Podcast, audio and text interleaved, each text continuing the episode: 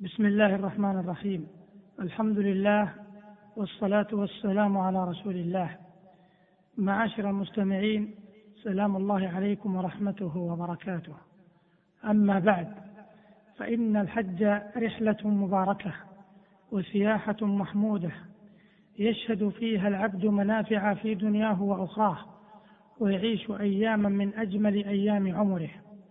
والحديث في هذا البرنامج سيدور حول آداب الحج ومنافعه وحكمه وأسراره ودروسه وعبره وما جرى مجرى ذلك.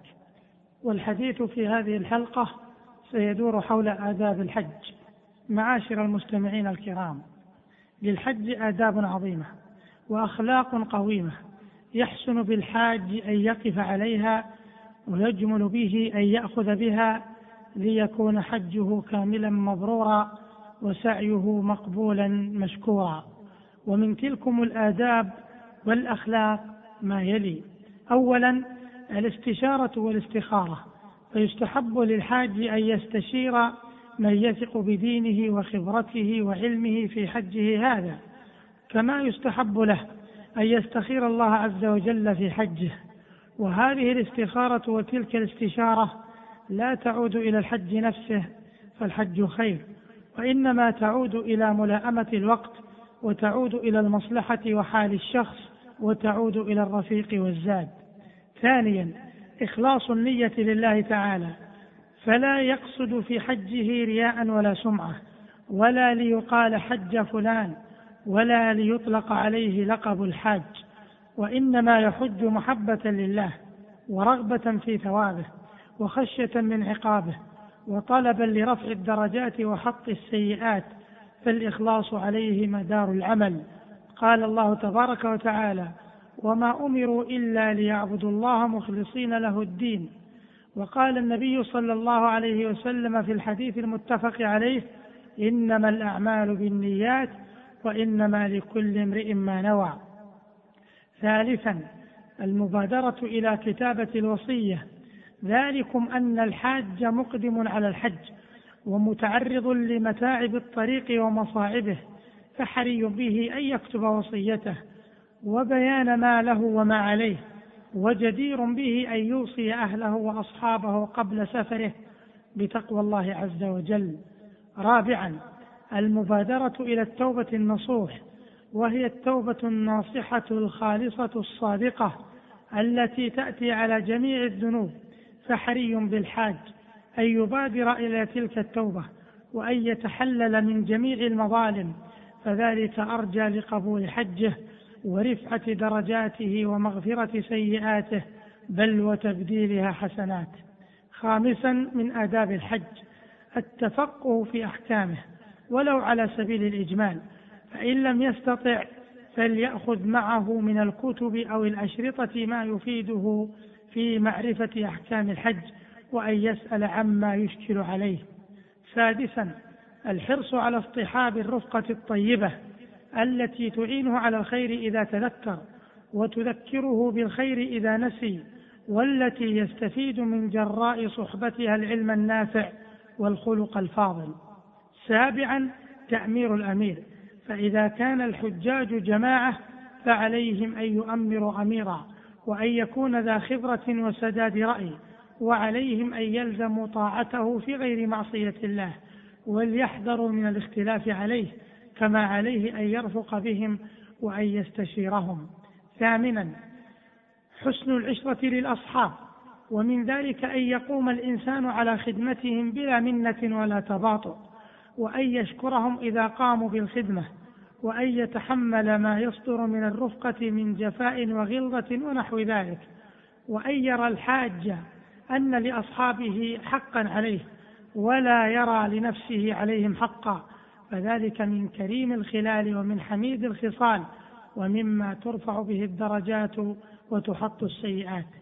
ومن حسن العشرة أن يبتعد الحاج عن مشاجرة الأصحاب ومخاصمتهم فإن حصل شيء من ذلك فليبادر إلى الاعتذار لتسلم القلوب وليتمكن كل واحد من الحجاج من أداء مناسكه دون ما تشوش أو قلق.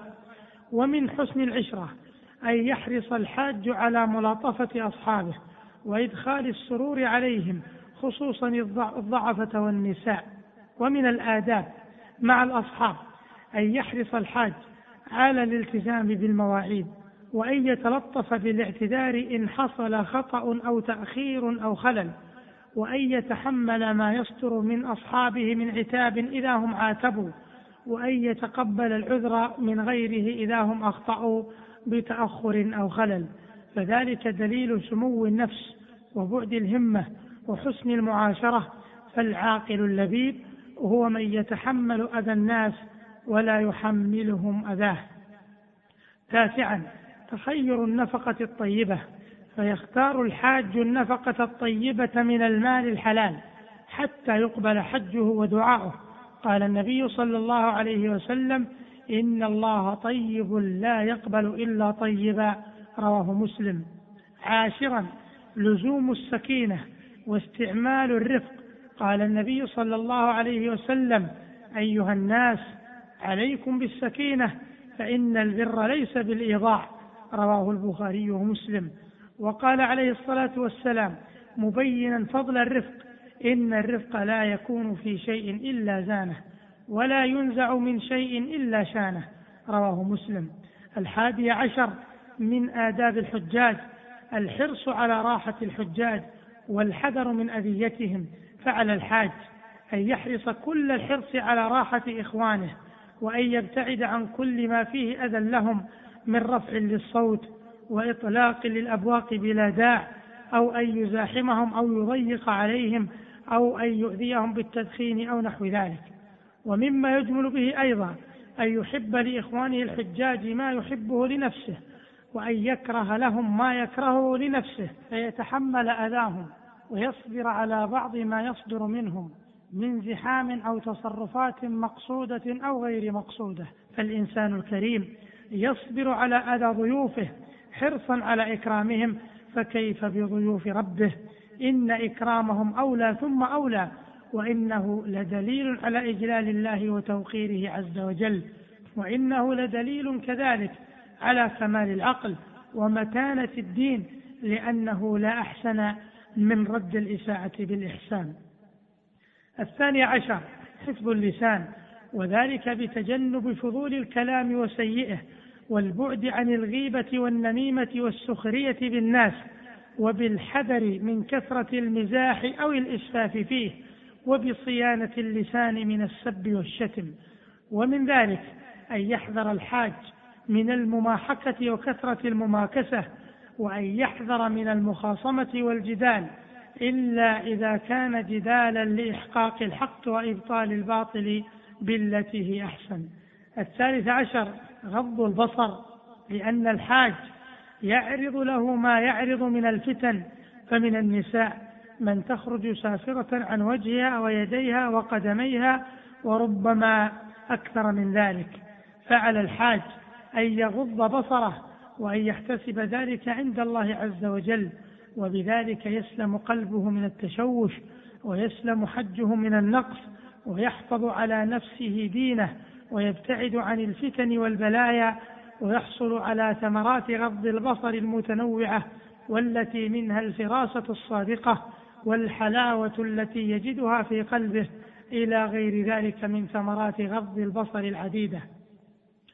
الأدب الرابع عشر لزوم النساء الستر والعفاف فعليهن ذلك وعليهن الحذر من مخالطة الرجال وفتنتهم وعليهن الحذر من التبرج والسفور أو السفر بلا محرم.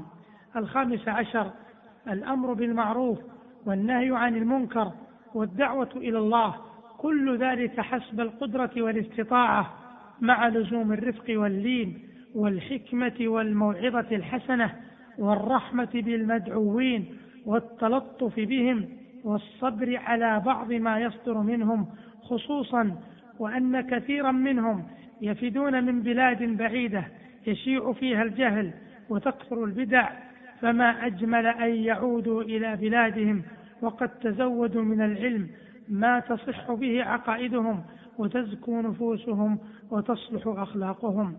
السادس عشر إعانة الحجاج وذلك بقدر المستطاع كأن يرشد ضالهم ويعلم جاهلهم ونحو ذلك من الإعانات المتعددة. السابع عشر الاستكثار من النفقة فذلك أدب جميل ليواسي المحتاجين وليرفد إخوانه إذا احتاجوا وليبادر إلى إعانتهم إذا شعر بأنهم في حاجة ولو لم يطلبوا. الثامن عشر استشعار عظمة الزمان والمكان فذلك يبعث الحاج لأداء نسكه بخضوع لله وإجلال له عز وجل. ذلك ومن يعظم شعائر الله فإنها من تقوى القلوب.